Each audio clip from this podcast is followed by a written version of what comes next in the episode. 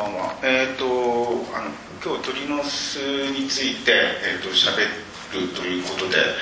えっ、ー、と、まあ、映画のことにも、えー、触れますが、まあ、主に、えっ、と、まあ、この建物が、あの、まあ、どんな社会的な意味を持ってるとか、あるいは、えっ、と、まあ、メディアとして非常にこう、あの、大きな、えー、波及効果を及ぼしているのちょっとそういったことを、えー、中心に、えーとまあ、20分ぐらい、えーと、喋ろうかなと思います。であのおそらく、えーと、2008年の8月8日の夜に、えーとまあ、北京オリンピックの開会式皆さんあの、えー、映像をご覧になってると思いますが、えーとまあ、多分瞬間最大風速で、えー、世界で最も有名な、えー、建物になってると思います。あのまあえーとそういう意味で、えーとまああのまあ、この建物はですね、えーとあの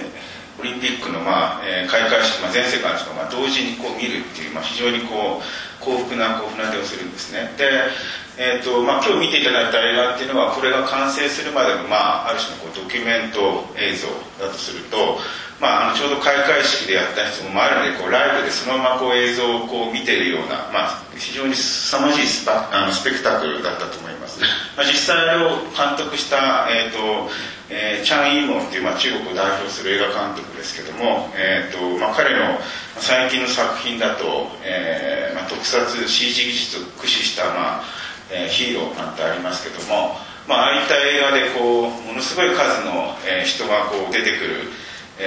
スペクタクルですけど、まあ、それをこうそのままノーカットのライブで、えーまあ、見てそういった、まああのえー、開会式だったわけですよね、まあ、そういう意味で、えーと、あの鳥の巣をこう舞台にしたこうまさにもう一つの映画をあの開会式で、えーと、我々は多分あの目撃していたんだと思います。で特にあの開会式のあの映像というか、まあ、演出の中で僕が一番関心を持ったのは、えーとまあ、会場の外にこう、えー、視点が変わってですね北京の中心部、えー、天安門広場とか紫禁城の中心部からで、えー、北上していって、まあ、オリンピックの会場までですねあの空撮で、えー、花火で、えー、巨人の足跡をですね、えー、こう連続してこう、えー、足跡の形で花火が、えー、こう進んでいってで最後、えー、スタジアムに到達すると。これは非常にあのインパクトがありました。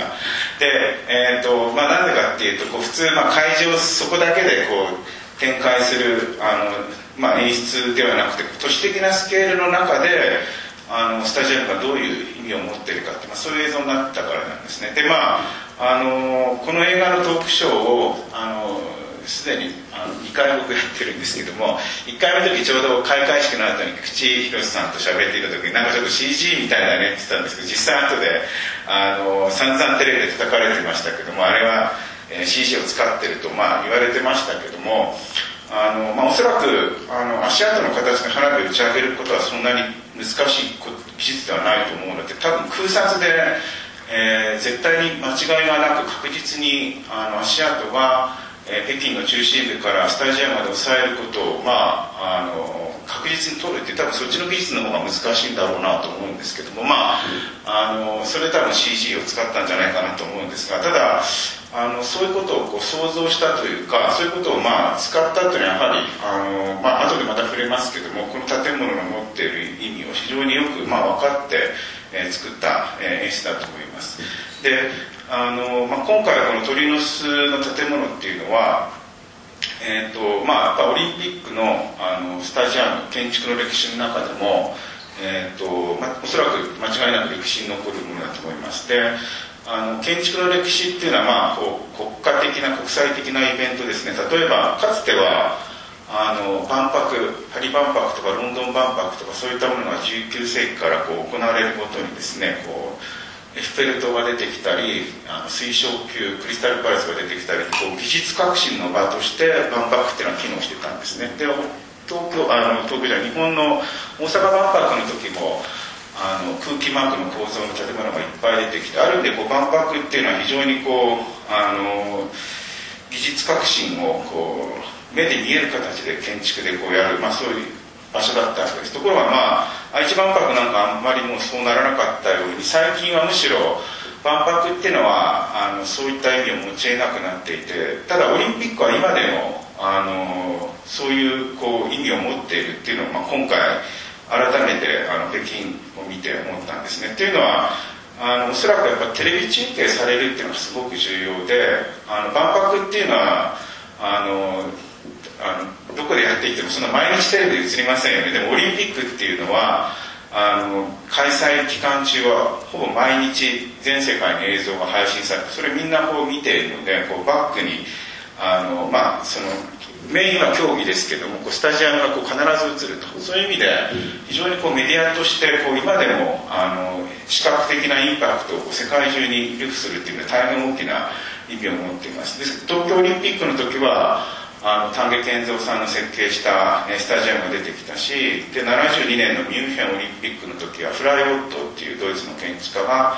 えー、やはり真っ向像の非常にすごいスタジアムを作ったしで2004年のアテネの時は、えー、カラトラバがやったりっていうまああのオリンピックは今でもそういうこうあの建築をアイコンとしてこう、えー、表現する、まあ、そういう場所になり得てるっていうのを今回の北京ではそれを、えー、非常によく、えー、示していたと思います。で、えーとまあ、その都市の中に、まあ、都市っていうかなその北京っていう都市をおそらく世界にえー、プロモートする、えー、知らしめる、えー、新しい北京の姿を知らしめる、まあ、そういうシンボルとしても非常によく、まあ、今回機能していたんじゃないかと思います。であの、えー、最近出た本で、えー「ビッグバン・ベージン」っていう本があってこれはえーと、ONA の CCTV なんかのプロジェクトに関わってこれも北京でやはりもうすぐ、えー、完成するあのこうメビウスの輪にこう連続した巨大なビルがあるんですけど、まあ、そのプロジェクトなんかを担当していた白井白井博正さんという人があのオリンピックの創始者の、えー、クーベルタン男爵の言葉に、えー、早く高く強くっていうのがあって、まあ、これはスポーツについて彼が述べたことなんですけども、まあ、それとまさに同じことが、えー、都市に対しても行われていると。つまり、まあ、北京の都市を、えー、ものすごい速いスピードで改造していって、まあえー、高く強く、まあ、その都市の価値を、えー、どんどん経済的にも、えー、メディア的な価値も上げていくっていうようなことが行われているって言ってるんですね。でただまああの今回のあのオリンピックの前からまあすでにある程度こう仕掛けはあってですねえーと、鳥の巣が、えー、立っているのは、えーと、先ほど言ったこう、えー、北京の北部にあるオリンピックスポーツセンターの、えー、エリアがあるんですけども、えー、ですでにアジア大会っていうのは90年代に行われていてそこその時からまあすでに開発は始まっていてで当時は、えー、中国の建築家で、えー、マーク・オンシーっていう人が、えー、スタジオも一度90年代に作っています。でこの時このマーク・オンシーっていう人はあの日本に、まあ、送られて丹下健三さんの事務所で修行してるんですね。でこれは明らかに日本が東京オリンピックの時に、まあ、丹下健三のスタジアムで、まあ、非常に成功したっていう、まあ、それを踏まえてあのやっぱ国家をこう代表する建築をまあ作るっていうことでその人を、まあ、丹下さんに送ったわけです。で、まあ、その人のスタジアムっていうのも今回あの使われてるんですけども、えー、ただ、まあ、この人が作ったその90年代のスタジアムっていうのはちょっと荒削りというか、えー、ちょっと丹下さんのこうなんか釣り合いの構造をこう割と形だけ、えー、荒っぽくちょっと模倣したところがあってちょっと建築のデザインとしてはそれほどこう高く評価できるものではなかったんですけども、えー、ただ基本的にはさっき言った同じようにこう、まあ、北京の、えー、北部にこうスポーツの施設を集中させてそこの同じエリアに今回取り乗すとあとウォーターキューブって呼ばれた水泳の、えー、競技が行われた、えーまあ、これも非常にユニークな建物なんですけども PTW アーキテクツっていうのをやったんですけど、まあ、こうちょうど都市の中にこう南北のあの中心軸っていうのかなそういう軸線を作ってそこの北のところに、え、スポーツ施設が集中しているっていう、まあ、非常にこう、まあ、政治的な軸線をあのまあ、うまく作ってですねだからまあ単にあの単体として建築を考えるんじゃなくてこう都市の中に、えー、どういうふうにこうブロックを作って、えー、それぞれに機能を持たせるかというのは非常にこう、まあ、うまくできてそういう意味ではこう都市的なデザインとしてはもう、えー、その90年代のとこから、まあ、ある程度もうそのイデアが決まもうでき作り始められていてで今回あのオリンピックでまたそこのエリアに、えー、まあヘルツオーカーなどムーロンがやるわけですね。でまああのまあ今回はこの建物の持っている意味っていうのは先ほどもちょっと触れましたが、えー、やはりまああのあの建物って一度見たら忘れられない非常にユニークな造形を持っていて例えばえーと、オーストラリアでシドニーのオペラハウスってありますねこうヨットの帆のようなこう形をしたこれはヨン・ウッソンっていう建築が設定したものなんですけどもあの現代建築としては多分最速のスピードで世界遺産にも認定されてるんですけどもであの、まあ、この建物を作る時は結構、まあ、コンペで大胆な案が選ばれてその後相当、まあ、揉めたんですよね。あのお金がかかるとか施工が大変だとか揉めたんですけどもただあの長期的に考えると多分あのオーストラリアシドニーっていうのはこのオペラハウスを獲得したことによってもう多分観光のパンフレットなんかを含めてもあの建物を見るとあオーストラリアだって思うぐらいつまり20世紀に最も有名な人工的な風景の一つとしてあれが、まあ、できたわけで、まあ、同じような意味であの北京といえば鳥の巣っていう建物が、まあ、多くの人のこう脳に刻まれたっていう意味で非常に、まあ、あの今回の、えー、建物は、まあ、それだけ人々の記憶に残ると思います。でただまああのもちろん批判もあってね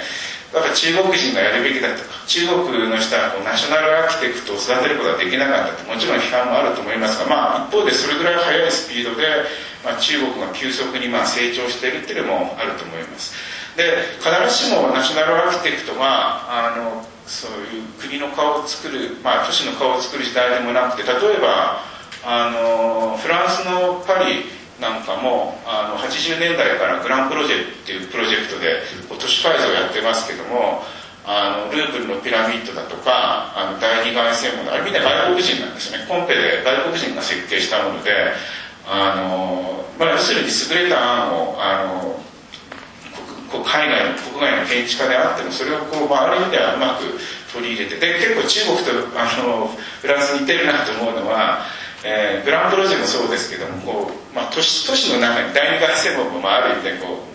う元の外線門があってその軸線をこう伸ばした先に第二外線門があって、まあ、そういう都市計画的な配置はしっかり押さえておけばあとはまあえー、それがたとえ外国の建築家がやったとしても結果的にはそこの、まあ、都市空間や国をこうセレブレートするものになるって、まあ、その辺のある種のしたたかさも感じます。で今日この映画をもうすでにご覧になってると思いますがあの、まあ、ヘルツォカルド・フーロンがあ、まあ、スイスからやってきていろいろ翻弄されてるわけですよね。で例えば、えー、僕は印象的だったシーンの一つに、えーまあ、起工式の時にこうみんなであの、まあ、これから工事始めますよっていう時にこう、まあ、シャベルを持ってこう、えー、参加しようとするとあのなんか止められるっていうかで止められるっていうかまああの偉い人ばっかり真ん中にいて自分は建築家で俺設計してるのになと寂しそうな顔で、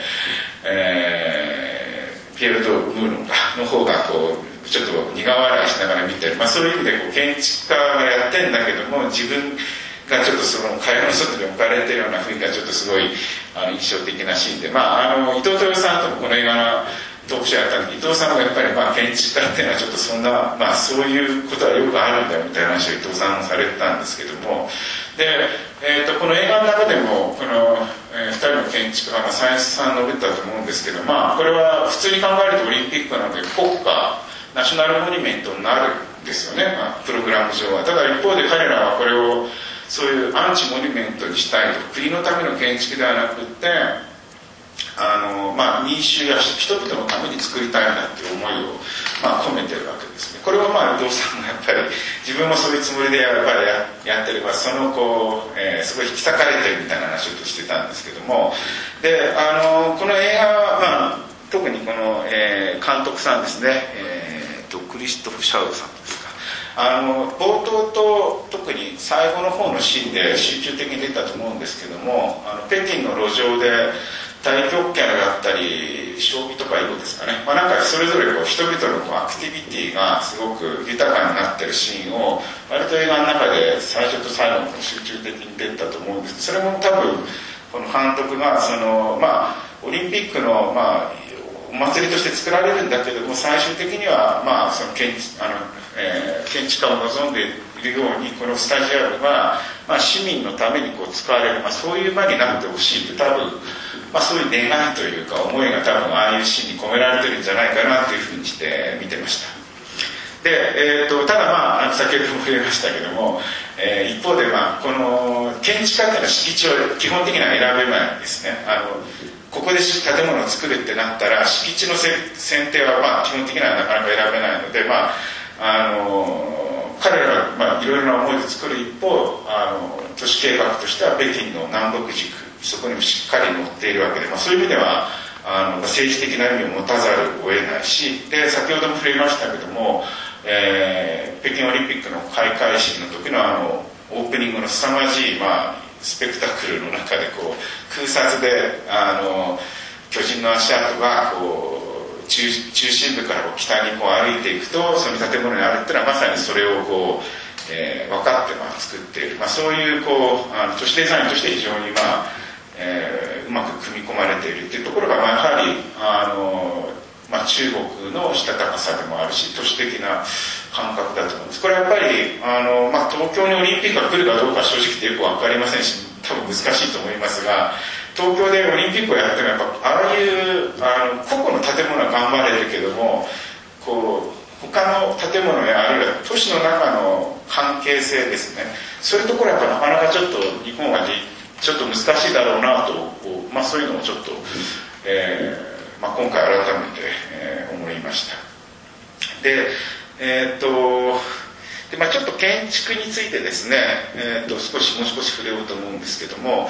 あのー、まあ、特に映像としてはあの今回あのテレビでもよく出てきたあの今の鳥の巣とあとえー、ウォーターキューブですね。この2つがまあ割と比較的近くに並んでいるんでテレビでもよく映ったと思うんですがちょっと建築的な意味をちょっと考えるとあの、まあ、割と2つともですねあの非常に複雑な構成をしているっていうのかな、えー、標準の単位をただ反復するというよりはまあ、こう多様な部位が複雑に組み合わさっている。あるいは一つの形をちょっといじるとこう全体に影響を及ぼすという、まあ、非常に、えー、昔だったらちょっとできないあのデザインになっててこれはやっぱり90年代以降コンピューターを活用した、えーまあ、特にあのアルゴリズミックデザインっていう言い方をするんですけどもそういったまあ時代の産物なんだなというのはちょっと両方の建物について思いました。であの例えば、えー、さっき触れた東京オリンピックの丹下建造の建物っていうのはまあ、当時はこう釣り構造で非常にダイナミックなストラクチャーをしてそれはやっぱりその時代の最先端の構造技術が可能にしたことをすごくこうモニュメントとしてシンボリックに表現してるわけですよね。でそういう意味ではまさに、まあ、ちょうど2008年に出てきたこの2つの施設っていうのはおそらくそのアルゴリズムと呼ばれるコンピューターを駆使して複雑な造形を、えー、デザインするモニュメントとしてえーまあ、そういうのはちっちゃいものではいっぱい、まあ、建築の世界で行われてるんですけどもそういうタイプのデザインで世界中の人が記憶した最初のモニュメントになるだろうなというのはちょっと今回見て思いました、まあ、そういう意味であのあの一つの、まあ、アルゴリズムデザインのこうランドマークとしての、まあ、最初のあのみんなが知ってる建物になったという、まあ、ある時代性もここに確実に刻印されてるなと思います。で一方で多分これ以上複雑な造形も多分可能なんでしょうけども多分あれ以上複雑にしても一般の人が見たらもうその複雑さの度合いはもうわからないんじゃないかなと思うんですね。あのまあ多分可能なんですけども、まあ、そういう意味であのなんていうのかな。あの、まあ、ちょっと敷地とか限界なのかもしれません。で、えーと、ちょうどこの鳥の巣を、えー、渋谷で一回トークショーやった時菊池宏さんっていう人と喋って彼はレツオパンドムーロンの事務所にいた人なんですけどもあのやっぱりすごくこう、まあ、絶好のタイミングだったんじゃないかって話をしました。あのフェルト・カンドブールンってもともとスイスで活躍している建築家で自分の国では割とこうシンプルな直方体のボリュームのものをよく作るんですが海外国外だともう少しこう、えー、自由というか面白い造形。例えば日本だと東京の、えー、プラダブティックを表参道に、えー、青山店か、えー、作っていたりあるいはあのドイツのあのワールドカップで開催されてるミュンヘンのあのサッカースタジアムこれも、ね、実はヘルツォーカンドムロがやってるんですけども、まあ、海外でやる時はあんまり四角い箱っていうよりはもう少しこうユニークな造形のものがあってですねあの今回の北京もそういう系譜になります。まあ割と全部に共通してるのはこう被膜というか建物を包み込んでるところにデザインの、えー、表なんていうか表現を集中させるっていうのはちょっと共通してるかもしれないんですがでただやっぱりあの菊池さんもまあフェルツォークのやっぱりこうデザインの展開の中ではまあえー、やっぱこれ以上複雑なものをやるというよりはもうある意味ではまあヘルツォークの一つのこう、まあ、まあ一つのピークになってるはずなので、まあ、これ以上でかいものこれ以上有名なものも多分できないだろうし、まあ、そういう意味で彼らにとっても非常に重要な作品だしで結構まああの映画の中では途中で予算を削られたりいろんなこう無理難題を押し付けられて結構大変な場面もあったと思いますがそれでもこの大変な工事がなぜ完成したかってやっぱりオリンピックだからだと思うんですよね。要するにあの2008年の8月8日には絶対オープニングが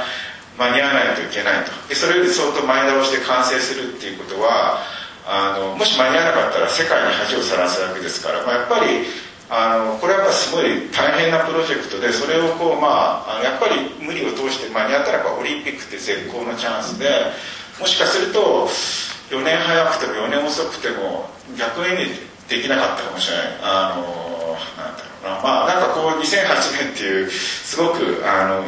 まあなんかこう歴史というのはよくできてるなっていうのをちょっとあのこの建物を見て思います。例えばさっき触れた OMA が CCTV っていうプロジェクトは本当は多分オリンピックに間に合わせるつもりだったと思うんです。これは実際には間に合わなかったんですね。でそれはやっぱりオリンピックの建物とそうでない建物っていうのはやっぱり時間的にあのどんなことがあってもやっぱり間に合わせるという、まあ、それがあると思います。でまああの工事現場のシーンなんかも出たと思うんですが、えーと、伊藤伊藤豊さんとこれトークをやった時に伊藤さんがあとこの建物についてコメントしていた、えー、ことで印象的だったのは、まあ、一方でさっき言ったようにこう非常に、まあ、現代のあのコンピューターを使ったテクノロジーで、まあ、可能になっているところもあるんだけど実際に現場になると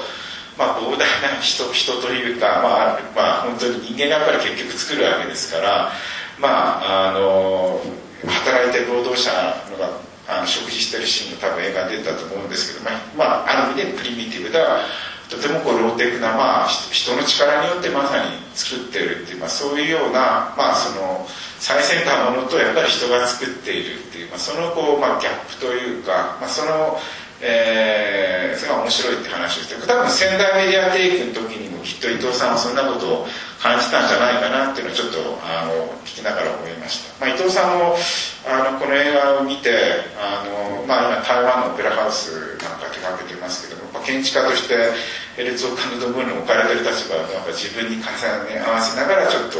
見てるなっていう感じがしました。でえっ、とまあ、この建物についてですね最初にこう、まあ、あのメディア的な話つまり開会式の映像が世界に配信されたって話をしたんですが、えー、最後にもう一回ちょっとメディア的にどういう意味を持ってるかって話をして終えたいと思うんですがあのまあ、今回ちょっとテレビをずっと見ながらあるいは新聞見ながら思ったんですけども、まあ、ある意味でこう中国を批判することで生き生きとしている人たちが結構いるなというのはちょっと見ながら思いました。あの、まあ、とにかく、えー、開会式であれは CG だったとか吹き替えだったとか、まあ、なんかこうケチをつけるという人がいるんですで建築についてもケチをつける人がいっぱいもちろんいてですね。あのあんな急ごしらえでいっぱいビルを作って本当に大丈夫なのかとか、まあ、あるいはこれ2年ぐらい前でしたかね。あの中国のテーマパークがなんかこう許可を取ってない隔離だらけだとか、まあ、とにかく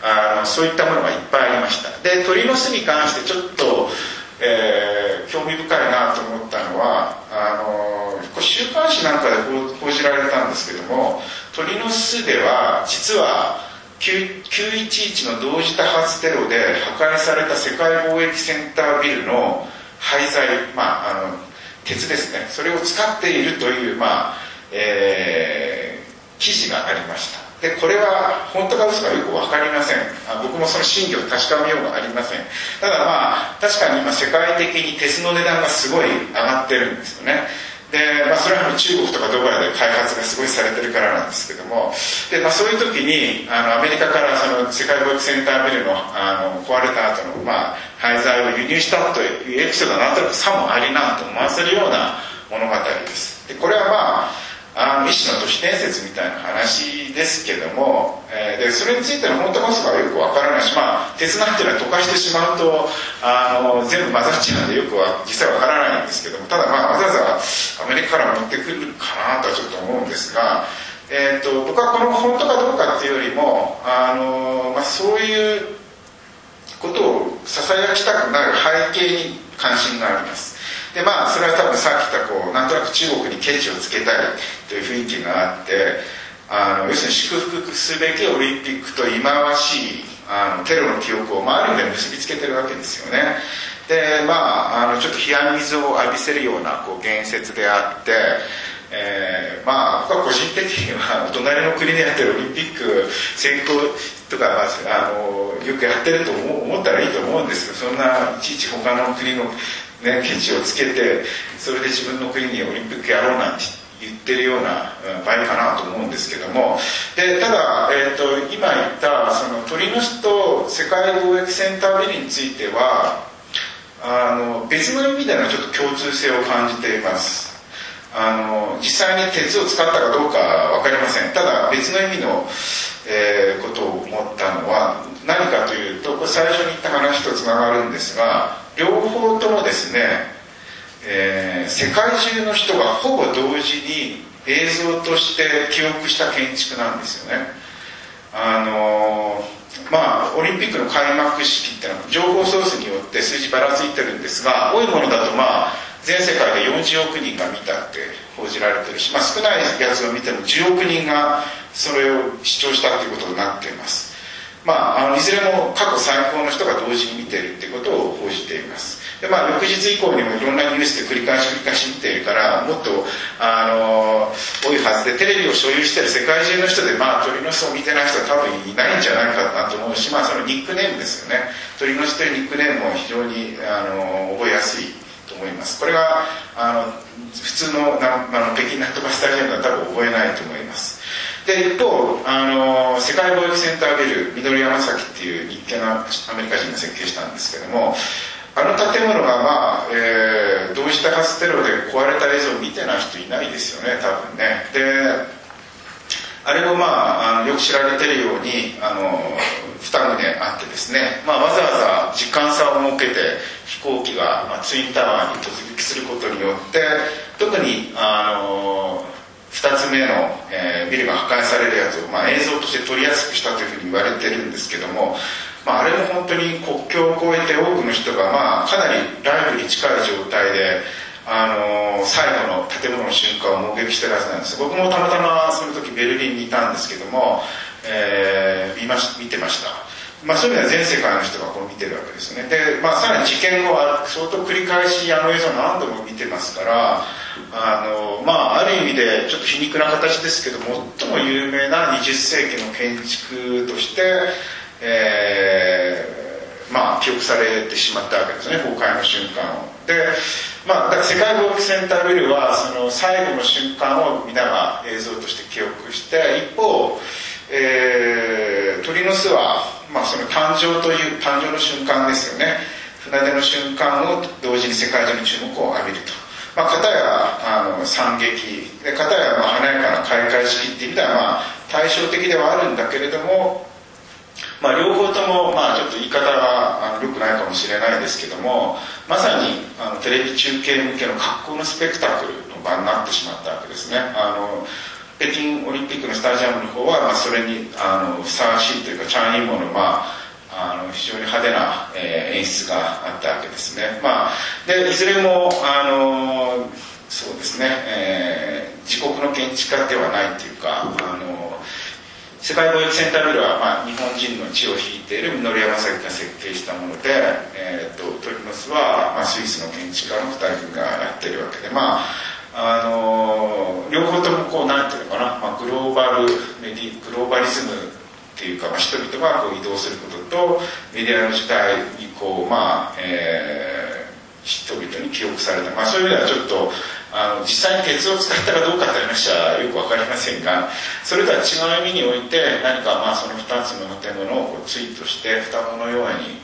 えー、考えることもできるのかなというふうに、えー、思いました。で大体僕がして、えー、喋ろうと思ったことは以上です。ありがとうございました。